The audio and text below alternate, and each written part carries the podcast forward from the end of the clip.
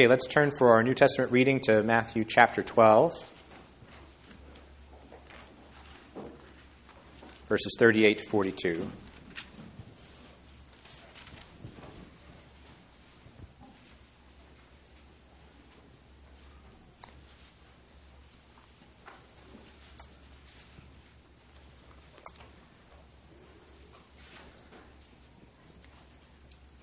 Then some of the scribes and Pharisees answered him, saying, Teacher, we wish to see a sign from you. But he answered them, An evil and adulterous generation seeks for a sign, but no sign will be given to it except the sign of the prophet Jonah. For just as Jonah was three days and three nights in the belly of the great fish, so will the Son of Man be three days and three nights in the heart of the earth. The men of Nineveh will rise up at the judgment with this generation and condemn it, for they repented at the preaching of Jonah. And behold, something greater than Jonah is here. The queen of the south will rise up at the judgment with this generation and condemn it, for she came from the ends of the earth to hear the wisdom of Solomon. And behold, something greater than Solomon is here. Now let's turn to Jonah chapter 3.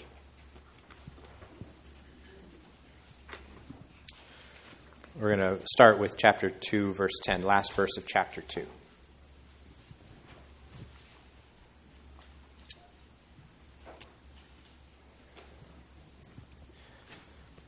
And the Lord spoke to the fish, and it vomited Jonah out upon the dry land. Then the word of the Lord came to Jonah the second time, saying, Arise, go to Nineveh, that great city, and call out against it the message that I tell you. So Jonah arose and went to Nineveh according to the word of the Lord. Now, Nineveh was an exceedingly great city, three days' journey in breadth. Jonah began to go into the city, going a day's journey, and he called out, Yet forty days, and Nineveh shall be overthrown. And the people of Nineveh believed God.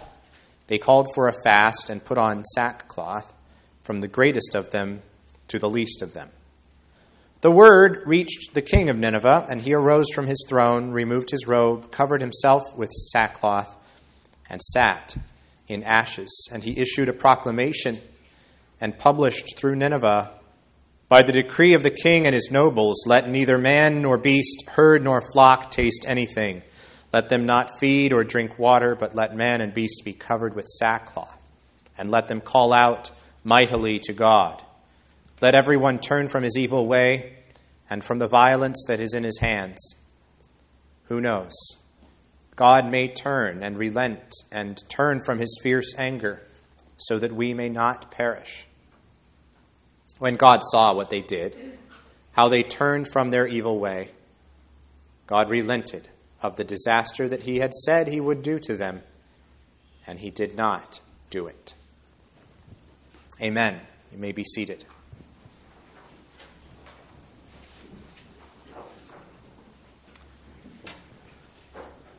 Some people who, who aren't very familiar with the Bible um, may tend to Im- imagine sometimes that the Bible is a book that's mainly about kind of holy men, um, kind of super spiritual heroes of the faith, setting an example uh, for the rest of us. So we can try to aspire to be like them, to achieve great spiritual things like they did. And sometimes, unfortunately, um, Christians teach the Bible that way, uh, more or less explicitly. Sometimes that's the way it's implied. We just preach, be like these people.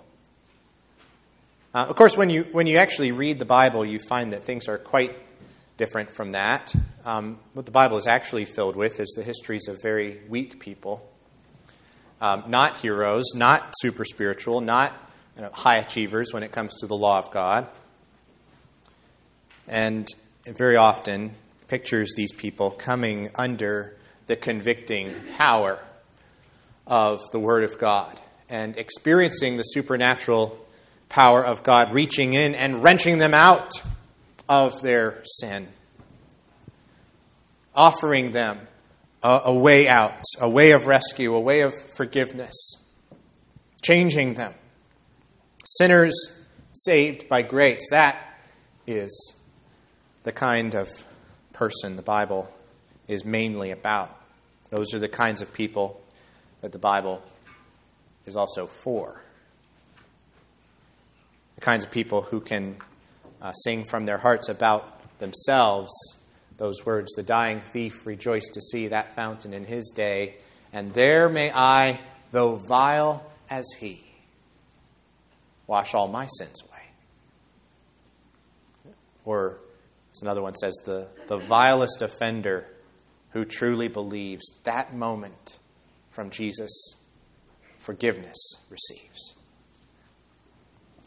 And in fact, when you read the Bible, it, it, it seems that time after time, the Lord really even goes out of his way um, to select the worst, the most depraved, the farthest off, the most far gone. So that seeing those uh, triumphs of his grace, as another hymn says, we might have a reassurance that yes, I too can be forgiven. That yes, there is hope for me too, that Jesus loves even me. I have three pretty simple points for this morning. Just three words. They're going to help us kind of trace the story arc here of chapter 3 of Jonah. And they are wrath, repentance, and relenting. Wrath, repentance, and relenting. Um, and actually, before those themes play out in Nineveh, it's very important to remember that they have all three already played out in Jonah's own life. In chapter 1, it is Jonah who has come under the judgment of God. Um, in chapter 2, it is Jonah who is turning to God, calling out of his distress. And in verse 10, where we begin tonight of chapter 2, uh, this morning in chapter 2, it is the, it is the Lord who brings Jonah uh, securely out of the judgment waters and deposits him safe and sound on the dry land. Now, verse 10 of chapter 2 is, um, we could say, the, the completion. It's the completion of Jonah's salvation which begins, of course, when the great fish swallows him. And um, you think about that swallowing by the great fish, you could almost say that's kind of like an already not yet rescue, right? Being swallowed by the fish, that is the means that God had prepared to rescue Jonah from drowning. Okay? So that is a form of salvation, but of course, it's also a picture of the grave. He calls from the belly of the fish, and he describes that as being in the belly of Sheol, the belly of the grave. And, and so there's this sort of double significance of this fish. Once he has been rescued from drowning, the question arises well, who's going to rescue him from the belly of the fish? How is that going to happen? There's a double salvation that Jonah experiences. Um, verse 10 kind of completes that story arc then. Um, when it says the Lord spoke to the fish and it vomited Jonah out upon the dry land. Like we said last time, after that salvation by being swallowed, comes the rescue by regurgitation. Uh, again, it's not very dignified. It's not very uh, triumphant, right? It's a very humbling way of getting rescued from the sea. This does not exalt Jonah as a hero of the faith. Jonah is not the hero of this story. What this story does is it exalts the saving power of the Lord. You can imagine, though, the, the, the relief, the kind of euphoria of Jonah, of feeling running through his fingers the, the sand on the shore when he finally makes it there. Maybe kind of kissing the ground. Imagine like uh, sailors uh, washed up on the shore after a storm, shipwreck, only 10 times over after spending those three days in the ship, in the fish's uh, belly.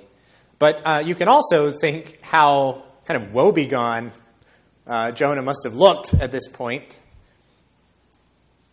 after that whole ordeal, the state of his clothes and his hair, his skin.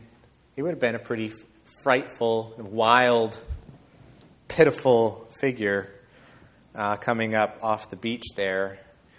Jonah, the great sinner, who's been saved, though, by the even greater grace of God. Grace that is greater than all of his sin.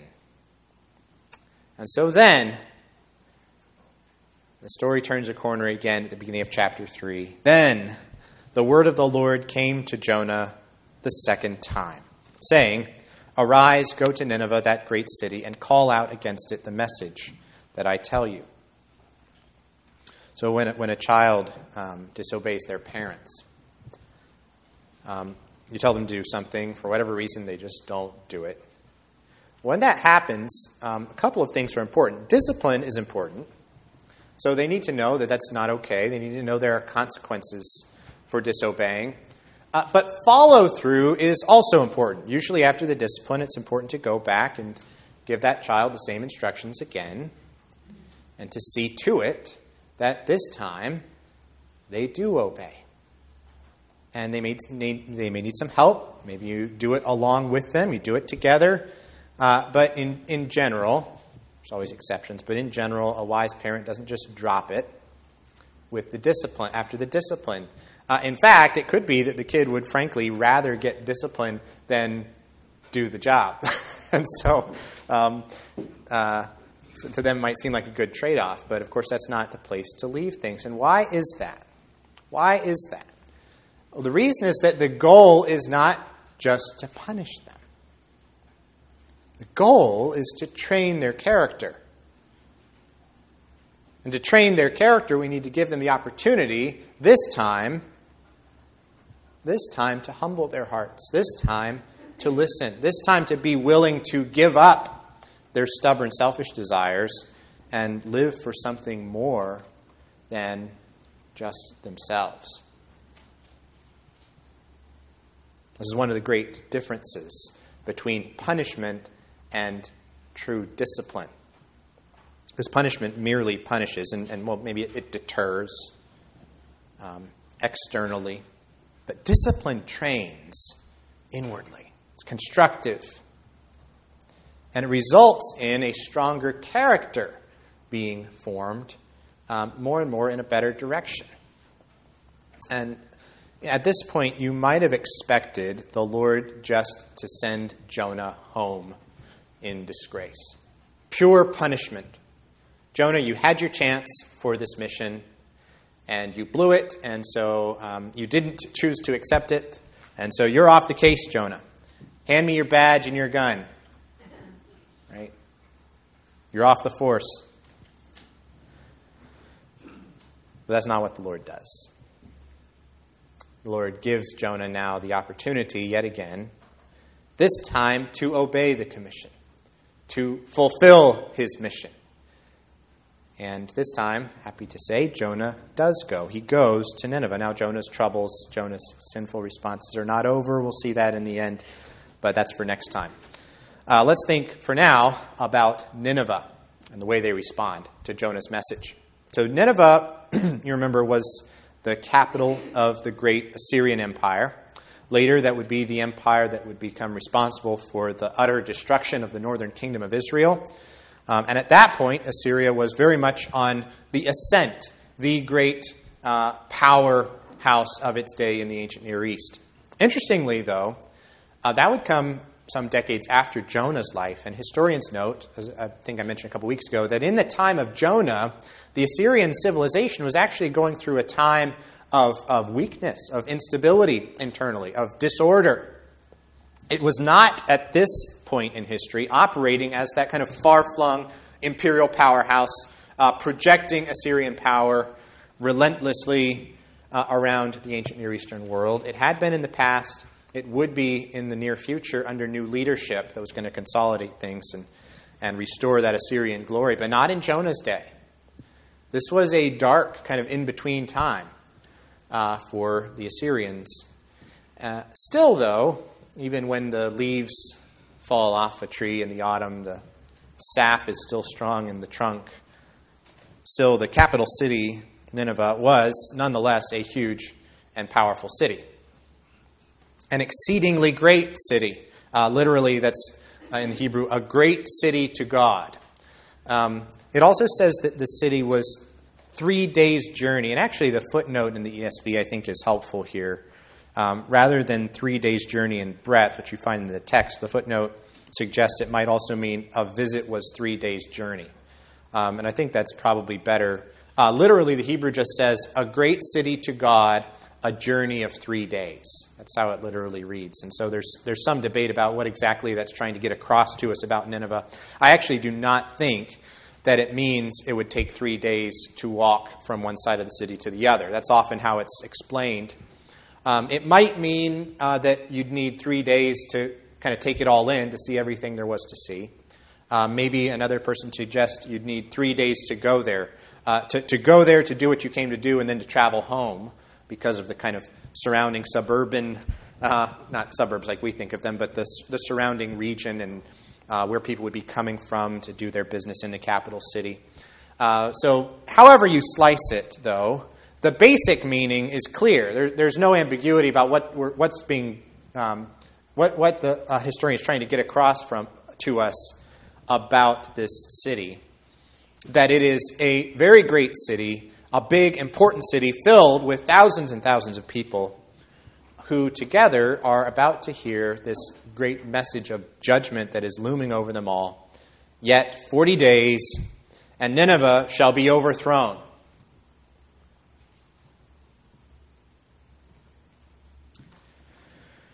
Many of you have read Pilgrim's Progress.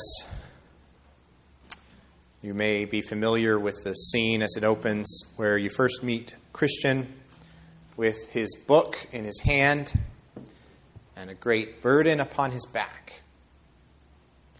He's reading the book, he's weeping and trembling and saying, What shall I do? Uh, because the book tells him that his hometown, the city of destruction, is going to be annihilated.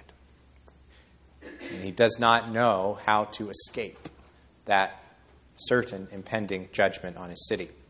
So eventually he meets a man named Evangelist who asks him why he's so distressed. And he answers, Sir, I read in the book in my hand that I am condemned to die and after that to come to judgment. And I find that I am not willing to do the first, to die, nor able to do the second, to come to judgment before God. And in response, Evangelist hands to Christian a parchment roll, and there was written within, Flee from the wrath to come. Flee from the wrath to come is God's message for sinners as the message implied in Jonah's proclamation of judgment against Nineveh. It's often been said, um, though sadly not often enough, I think, that uh, the good news, to understand it properly, has to be preceded by what we could call the bad news. The good news, the gospel, only makes sense if we understand first the bad news that free forgiveness and eternal life through faith in Jesus. Um, we don't see the need for it unless we understand why um, that message is so necessary. If we don't understand the depth of our peril under the wrath of God due to his just and righteous condemnation of our sin, as the great lawgiver, as the great judge of all the earth, we have every one of us offended against, broken his law, and find ourselves from birth under his wrath and curse. Now, some people might mistakenly think, well, that's just the Old Testament God. Uh, sure, God talks a lot about wrath and judgment in the Old Testament, but then you get to the New Testament and you find that God's a God of love, right? Um, but that's not that simply is not borne out even by just a cursory reading of the New Testament. Again, when you actually read what it says, all who rely on works of the law are under a curse, Galatians 3.10. Uh, for it is written, and so you see it's appealing to the Old Testament law and agreeing with it. It is written, Cursed be everyone who does not abide by all things written in the book of the law and do them. Through the law, Romans 3:20, comes knowledge of sin. Because of your hard and impenitent heart, Romans 2 says, you are storing up wrath for yourself on the day of wrath, when God's righteous judgment will be revealed, he will render to each one according to his works. He goes on to say that for those who are self seeking, do not obey the truth, but obey unrighteousness, there will be wrath and fury. It is appointed for man to die once, and after that comes judgment. Hebrews 9:27. It may not be 40 days, it may be 40 years. For all you know, it may be 40 minutes when that day may come for you. Yet, some fleeting period of time, and your body will be destroyed, and you will stand exposed before the Lord God who made you. What will be your recourse in that day? In that moment, before His holy, piercing gaze that sees everything?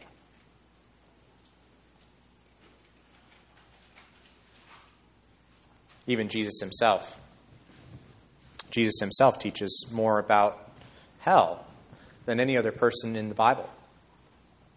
The fact is that God simply doesn't change from the Old Testament to the New Testament. It's the same God and the same fundamental message. In every stage of his plan, he is God, he is righteous, he is the lawgiver, he is the judge, he is the holy, holy, holy God who cannot excuse or overlook sin and evil. That is the bad news that always must come before the good news if the good news is to make any sense.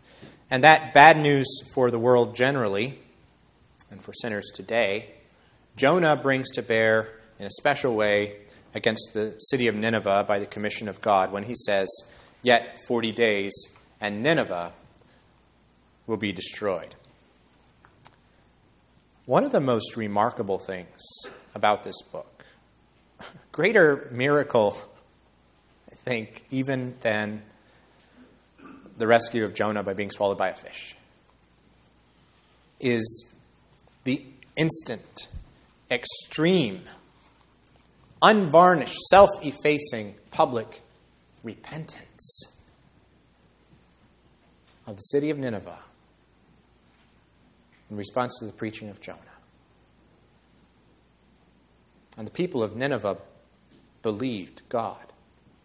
Something that could have only taken place in a city like that by the power of God. The Holy Spirit is working in this city along with the Word of God being proclaimed by his prophet. And the people of Nineveh believed God. They called for a fast and put on sackcloth from the greatest of them to the least of them. Note here the close connection between faith and repentance. This is important. I've, I've often described faith and repentance to you as two sides of the same coin, and that's really what they are. Repentance is turning away from sin, and faith is turning to God. It's, it's one fluid motion, kind of. You can't do one without the other. To do one necessarily means that you're doing the other. so, why did the people publicly repent? Well, it's because they believed God. They believed his message through Jonah, and so they turned from their sin and to him. Now, Jonah's prophecy reaches even the, the highest uh, seat of power in this great city, uh, the king himself. And the king, this is very striking, he gets off his throne. He gets off his throne. You, can imagine the significance of that gesture, that body language. The king leaving his throne to bow in sackcloth and ashes. Uh, sackcloth and ashes being these culture, cultural signs of great humiliation and sorrow. It's what you would do when you were mourning, when you were uh, grieving. And he gives a command that all through the city, the people and the animals should all join in this fast, um, this public way of humbling themselves before God. This is not, though, a merely outward show of repentance. Maybe if we just uh, kind of afflict ourselves and do something painful and dramatically external, then maybe God will forgive us. No, it's more than something merely external. He says also, let everyone actually turn from his evil way and from the violence that is in his hands. Uh, 2 Corinthians chapter 7 talks about two different kinds of grief, or, or two different kinds of sorrow over sin. Uh, one of them, Paul calls worldly grief. And that's the, the very kind of spiritually empty sadness or regret about sin uh, that, that does not lead to any kind of real change. It's the kind of sorrow that you have when you're, you're sorry that you got caught, that kind of thing. Right? On the other hand, Paul also talks in that chapter about godly grief. For godly grief, he says, produces a repentance that leads to salvation without regret, whereas worldly grief produces death. Uh, when we teach our young kids the first catechism, we have to ask them the question what does it mean to repent of your sin? I love this because you could teach your kids, say, well, what do you need to be, to, to be saved? You believe in Jesus and repent of your sin. Of course, they might not know what repentance means, so that's empty just to, just to rattle that off. We have to ask, what does it mean to repent of our sin? We need to make sure we understand that ourselves. Could you explain to somebody, what does it really mean to repent of your sin? And it gives us um, a, a three part answer, which I think is really helpful, and not only because it has three points, but here it goes. It says, I must be sorry for my sin and hate and forsake it.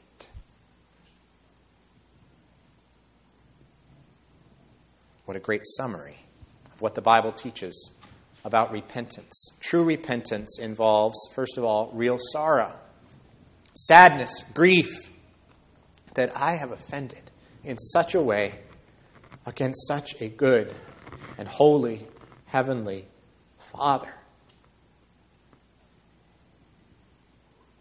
I must be sorry, grieving mourning over my sin. But it's more than just sorrow. The Bible teaches us, furthermore, to hate our sin, to see it for what it really is, to see it as ugly and repulsive.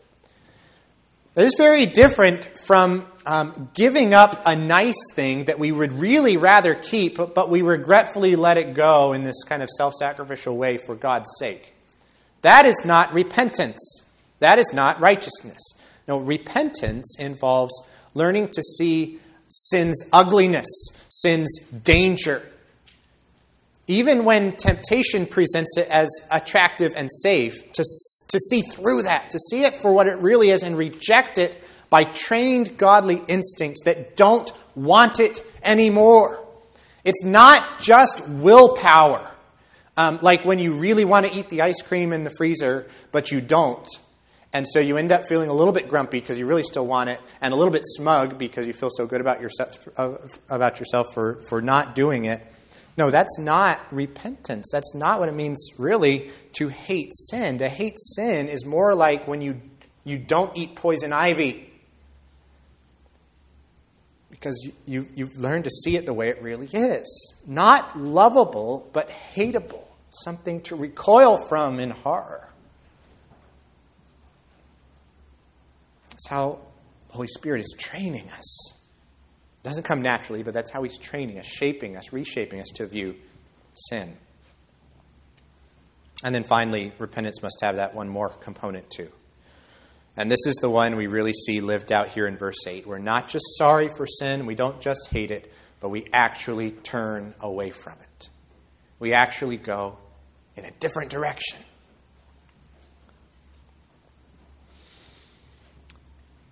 Now, it's interesting that Jonah's message itself did not include an escape clause. Right? He didn't say, Yet 40 days and Nineveh shall be overthrown unless you repent. He didn't say that. However, the king and the people of Nineveh seem to understand instinctively something that is always true whenever God's word announces judgment. That is, that as long as God is still speaking, there is still hope. As long as God is still speaking, there is still hope. There is yet a window of opportunity for those who will listen, who will humble themselves, who will believe that message of judgment and turn not away, but towards the one who is speaking those hard words to them. Who knows? Says the king. Those are words of hope. He doesn't, he doesn't presume, he doesn't demand, He's in no position to do either of those things. He realizes he is in no position to barter or negotiate with the Lord. None of those things will result in a reprieve for him or for his people, but you know what might? What just might is the character of this God. This God who loves to see sinners come to their senses. This God who sends out his word of judgment precisely for this purpose to awaken sinners from their stupor, to tear us out of our addiction to our sin, and to give to us that, that rescue, that redemption that we know that we don't deserve, but that we can dare to hope against hope. Just might be possible for us to by the free grace of a forgiving God. That is just what happens to the city of Nineveh. When God saw what they did, how they turned from their evil way, God relented of the disaster that he had said he would do to them, and he did not do it. You see, this is who God is. This is what God does. He is a God merciful and gracious, slow to anger, and abounding in steadfast love, quick to forgive, and ready to receive and welcome prodigal sinners. I'm going to think for a minute about the Israelites who had been reading this prophetic book uh, sometime after these events took place. Think about the message for Israel reading this book. Israel, perhaps living under the threat of an Assyrian Empire now again on its ascendancy. This is something Bryan Estelle points out. I think is very important. The message for Israel would have been people of God, look at Nineveh. Look at what happened when this great and wicked city stopped in their tracks. And, and at least in this moment, at least for this one generation, they listened. They turned from their sin. They believed God's prophet, and they were spared. The threatened judgment did not fall. This was important because Israel, too, was receiving warnings. Nineveh received just this one prophet, Israel received many prophets, all warning them of the same thing that unless we repent, we will all likewise perish. Again, that's not just the Old Testament teaching to Israel. In fact, the way I just put it is a direct quote from the Lord Jesus in Luke chapter 13. Unless you repent, Jesus says, we will all likewise perish. That is Jesus' assessment. That's the message of Jesus' whole prophetic ministry. It's repent, for the kingdom of God is at hand. It's the way Mark sums it up at the very beginning of Jesus' ministry. Turn from your sin, Jesus came preaching. Grieve over it, hate it, forsake it, turn from it, and turn to God. That is Jesus' message to sinners. And if you do, if you do, then you also have God's promise. You have God's promise that He will relent from the judgment that you have earned because of your sin, because God has provided a way of salvation, a way of redemption, a way to be forgiven. So, yes, the bad news comes first, and it is very bad. But it is still and always the introduction, the first movement, giving way to, for those who repent and believe, to the good news, the best news, that the vilest offender who truly believes, that moment from Jesus, forgiveness receives, and that I too can look at the king of Nineveh, turning from his sin to God, and think, well, then there may I, though vile as he, wash all my sins away in the blood of Jesus. Let's pray.